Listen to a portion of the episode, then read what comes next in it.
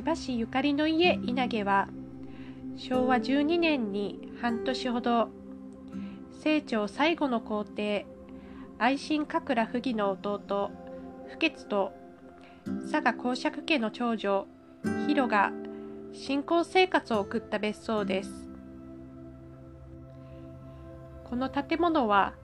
元は東京の水飴省の海辺の別荘として大正2から3年頃に建てられました。この水飴省は笹屋と呼ばれており、ゆかりの家の入り口の家紋には笹の文様を見ることができます。後の不潔夫妻の別荘としては幾分質素にも見えますが、建具の装飾一つ一つから職人のこだわりがよく感じられる上品な和風木造家屋で、客間の欄間の透かし彫りには松と波の文様が用いられるなど、当時の海辺の稲毛の雰囲気も感じさせます。また四季折々の草花が咲く庭園も素敵です。5月の初め頃になると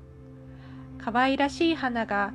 霞のように咲きこぼれる白雲木は白く小さな花を鈴なりにつける姿が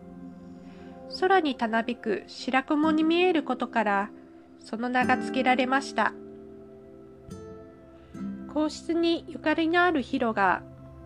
不潔と結婚し満州国に渡るとき、貞明皇太后がヒロに日中をつなぐ新しい命の花を咲かせるようにと贈ったものだったそうです。昭和12年の盧溝橋事件による日中関係の悪化を機に、この地を去るまでのつかの間、夫妻はこの家から保養地稲毛の石鐘、そして清張の夕暮れを見つめたことでしょう。現在この別荘は千葉市ゆかりの家稲毛として